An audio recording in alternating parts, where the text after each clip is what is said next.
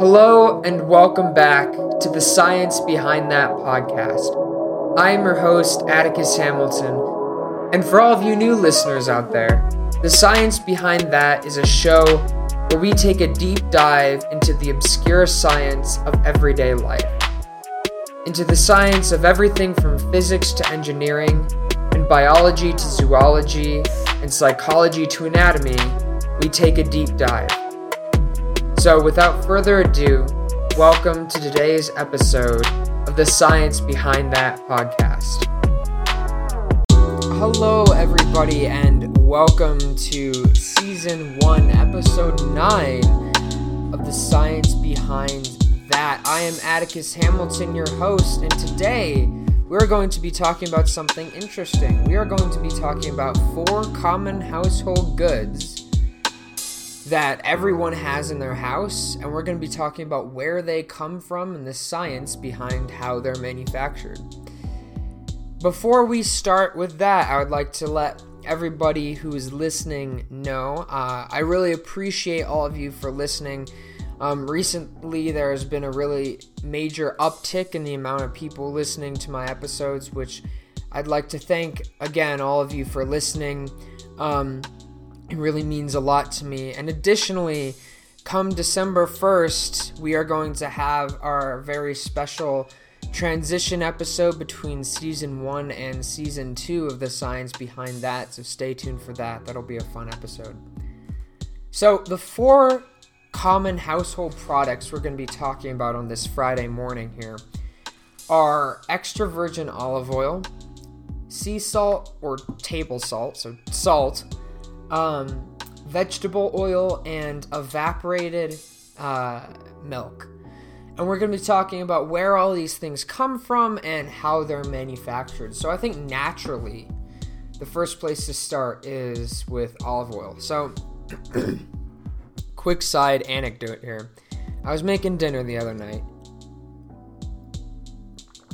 Had to take a sip of my coffee. I was making dinner the other night, and I was cooking a lovely um, rainbow trout in a uh, homemade spicy coconut sauce. Mm, it was tasty. Anyway, and I grabbed my olive oil, and I started to ask myself at first what I thought to be a silly question, which is, why is extra virgin olive oil called extra virgin olive oil?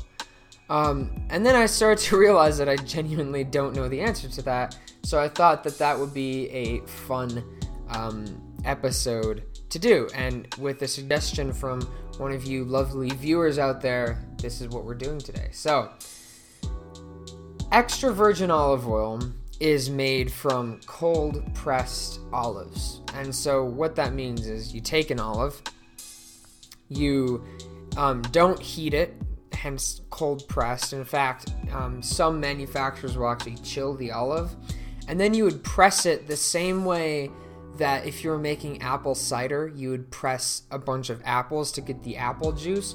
You're doing the exact same thing with the olive oil. Now, that's it. That is what defines extra virgin olive oil as extra virgin olive oil, is that it's made from cold pressed olives. So now I think, after I read that, I was like, well, I think the natural, um, I think the natural question then is, what makes extra virgin olive oil different from, like, you know, just olive oil? And the answer to that is olive oil that does not have the extra virgin stamp, and we'll get into that in a minute.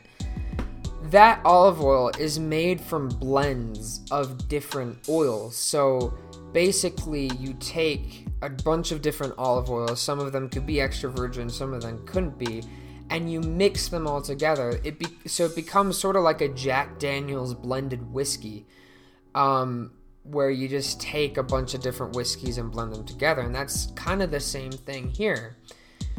And so then I, I did more research, and I found out that while the main difference between olive oil and then extra virgin olive oil is extra virgin olive oil is made from one batch of cold pressed olives, and then you filter off and boil off the um, impurities of that, and regular olive oil is uh, basically a blended whiskey just for oils.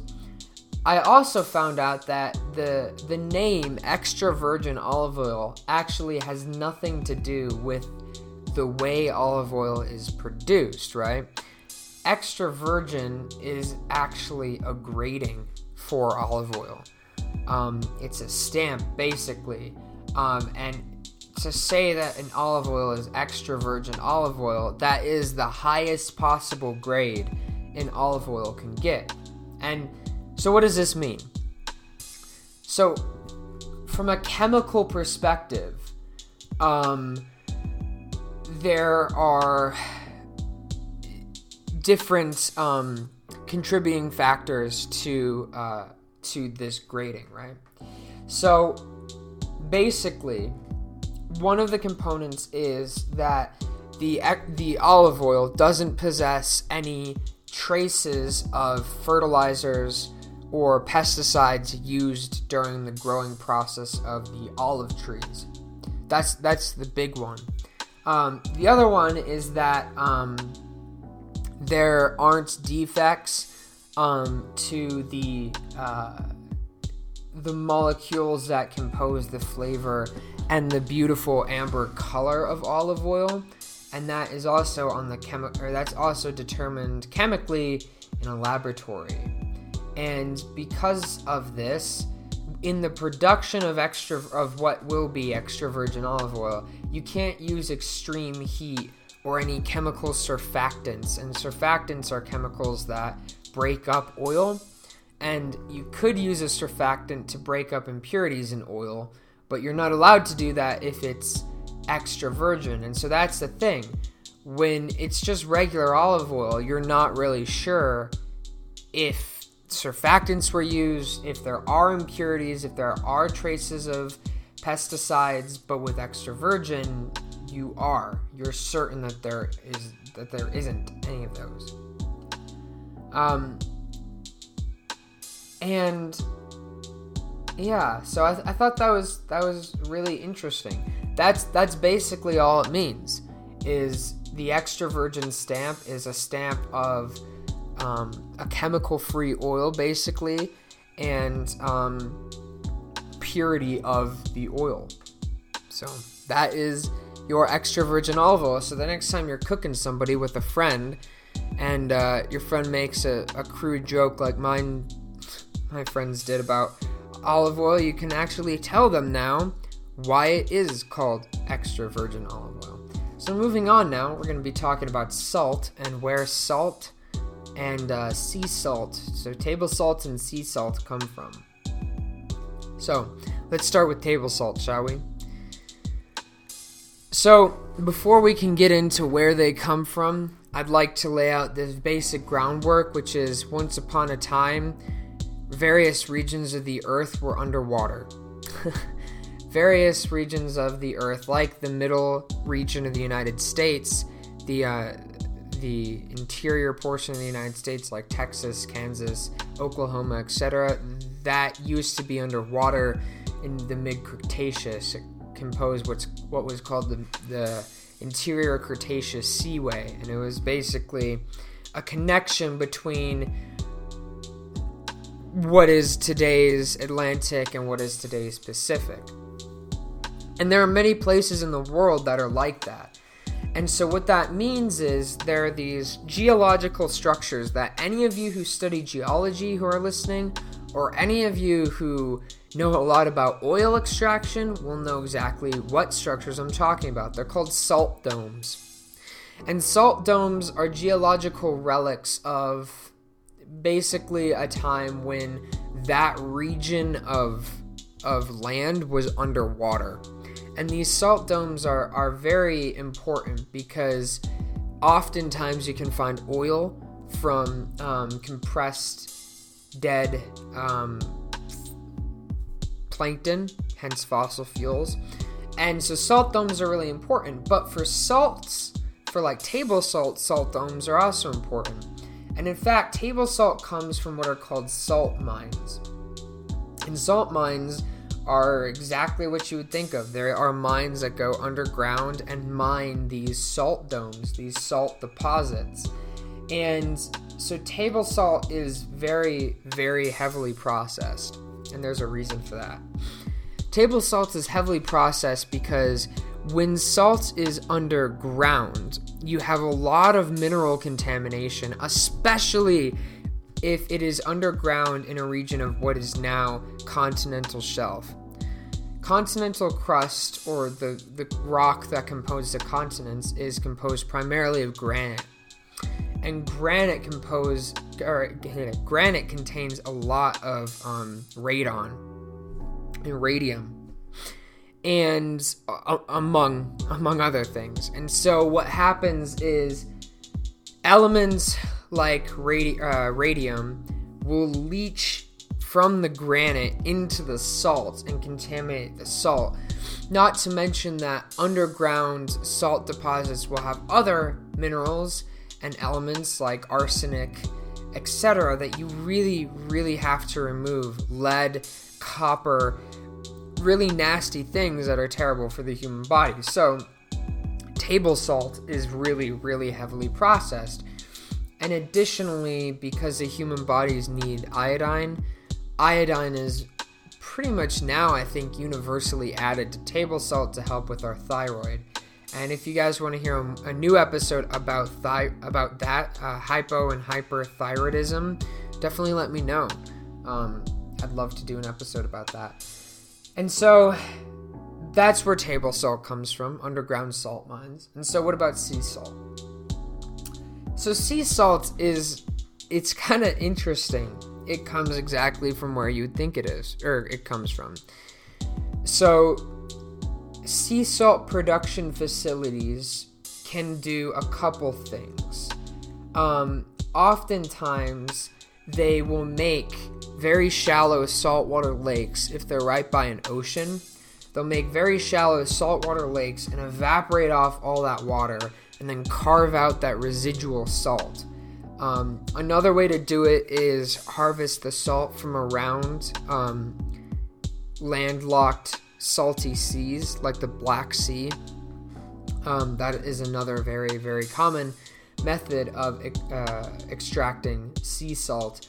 And that's about it, because there's much less harmful mineral and element and elemental contamination in sea salt than there is in underground salt deposits. So very, very little um, processing of that occurs. So that was sea salts and table salt. The next one is going to be a really kind of quick one. Um, but uh, the next one is, where does vegetable oil come from? So we talked about olive oil. We talked about um, salt. And now we're going to talk about vegetable oil. So vegetable oil is essentially... it's very similar to non-extra virgin olive oil. It's in that it's blends of, of oils from different sources. I never use vegetable oil. I always use olive oil, but I'm, I don't know. I like olive oil better than vegetable oil. Oftentimes, though, around eighty-five percent of the components of vegetable oil is soybean oil. So if any of you in the audience do not like soy or do not like soybeans like myself, maybe stay away from the vegetable oil. Um, but yes, eighty-five percent of vegetable oil is soybean oil. And so let's talk about how it's made now and, and how it's extracted. So um, vegetable oil is a conglomeration of oils from different seeds, right? So here's how it works. And this is what and this is one of the reasons why I don't like vegetable oil. Oil can be extracted from seeds in several different ways, but one of the most common ways to do so is using a solvent. Now, a solvent is any chemical that um, it serves to be a medium for a chemical reaction to take place, or reacts with something else, which would be called a solute. Um, and if you recall from the very first part of this episode, we talked about grading on extra virgin olive oil. And one of the things that they said was um, no chemical treatments or extreme heat shall be used. Now, there's nothing like that in place for vegetable oil, right?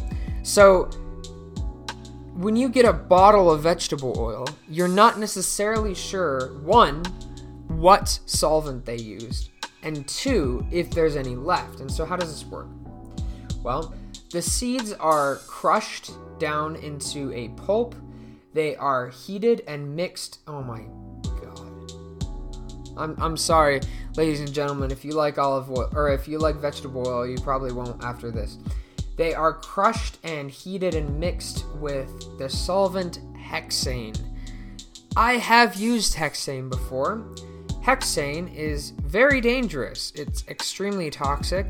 It is extremely volatile, and I have used it in the laboratory um, for various reasons. One is a sterilizing agent, um, one is for a polymerase chain reaction, and I have also used hexane to forcibly extract antibiotics from bacteria and then crystallize those antibiotics. Moral of the story is hexane is not a happy thing to ingest. Um, and so what does a hexane do? Well, the hexane hexane has an affinity for non-polar solutes, so it removes the oil from the seeds. So once this happens, then we remove, then then we begin the purification process to remove the hexane from the extracted vegetable and seed oil. And uh, this is really important, because if you have hexane left over, you'll probably kill somebody, and not to mention impurities. Um, and so how does this work? Well, this works through heating the oil, um, evaporation of some of the hexane, because hexane is very volatile, and bleaching of the oil. And so when you bleach the oil, the oil is heated, and it mi- and you mix it with va- various other chemicals that absorb impurities that are found in the oil. And that oil is then placed in a vacuum and heated, and that evaporates off your other solvents, any residual hexane, and it removes what are called free fatty acids. And free fatty acids are really bad for human health. Then water is introduced into the oil, and uh, once this happens, that's basically it. So the last step of vegetable oil production is adding water to make it more fluid, so it's not as thick. That is how vegetable oil is made. I honestly, I gotta be honest here, I did not know that they used hexane, and uh, that's very unfortunate. So that is why, ladies and gentlemen, I will stick with olive oil. I would recommend that all of you out there stick with olive oil, or try to stick with olive oil if you can. Um, it just is the better option. Um, I've worked with hexane before, and while it is really volatile, it is kind of a tricky compound to get rid of. It sticks to everything, so I'm always a little hesitant about products, one, that are non-polar, like oil, and two, that you add hexane to those non-polar solutes. Ugh, I'm not sure, that leaves me a queasy feeling in my stomach. All right, ladies and gentlemen, we are on the last part of today's longish Friday morning episode. We're going to be talking about evaporated milk. So, have you ever just, like, made a pumpkin pie and just thought, man, I really want to know where this evaporated milk comes from. Do they, like, take a cow? Do they milk it and then put the milk in the hot sun and let off, or let the water evaporate? Do they do a steam vacuum distillation? What do they do? So, the milk is transported um, from a farm, obviously, to a processing plant. And so there are around seven steps to the production of evaporated milk. So the first part, you have two options. One is called high temperature short-term method, or H T S T, and that heats the milk to seventy-one degrees Celsius or one hundred sixty-one degrees Fahrenheit for fifteen seconds, or the ultra-high temperature method, which heats the milk to one hundred thirty-eight degrees Celsius or two hundred eighty degrees Fahrenheit for two seconds. What is the point of this? Both of these things increase the stability of the milk, and they decrease the chance of coagulation because they're de- denaturing coagulation-inducing um, proteins and cofactors, and they also are function as as basically the first step for um, pasteurization. So they, they kill off a lot of bacteria. So then the warm milk is moved into a device which is called an evaporator, and the water, a lot of the water in the milk is evaporated through the process of vacuum ex- evaporation. And now, for those of you who are not chemistry people, um, when you take a fluid and you put it in a pressure that is much lower than atmospheric pressure, Um, that decreases the boiling point. So the lower pressure a fluid is in, the lower the boiling point is, and that's what they do here. They put the milk in a vacuum evaporation system, um, and the lower pressure lowers the boiling point to around between forty and forty-five degrees Celsius or one hundred four to one hundred thirteen degrees Fahrenheit. And that evaporates off a lot of the water, and so afterwards you're left with milk solids it, uh, with a concentration of about thirty to forty percent solid milk to solid.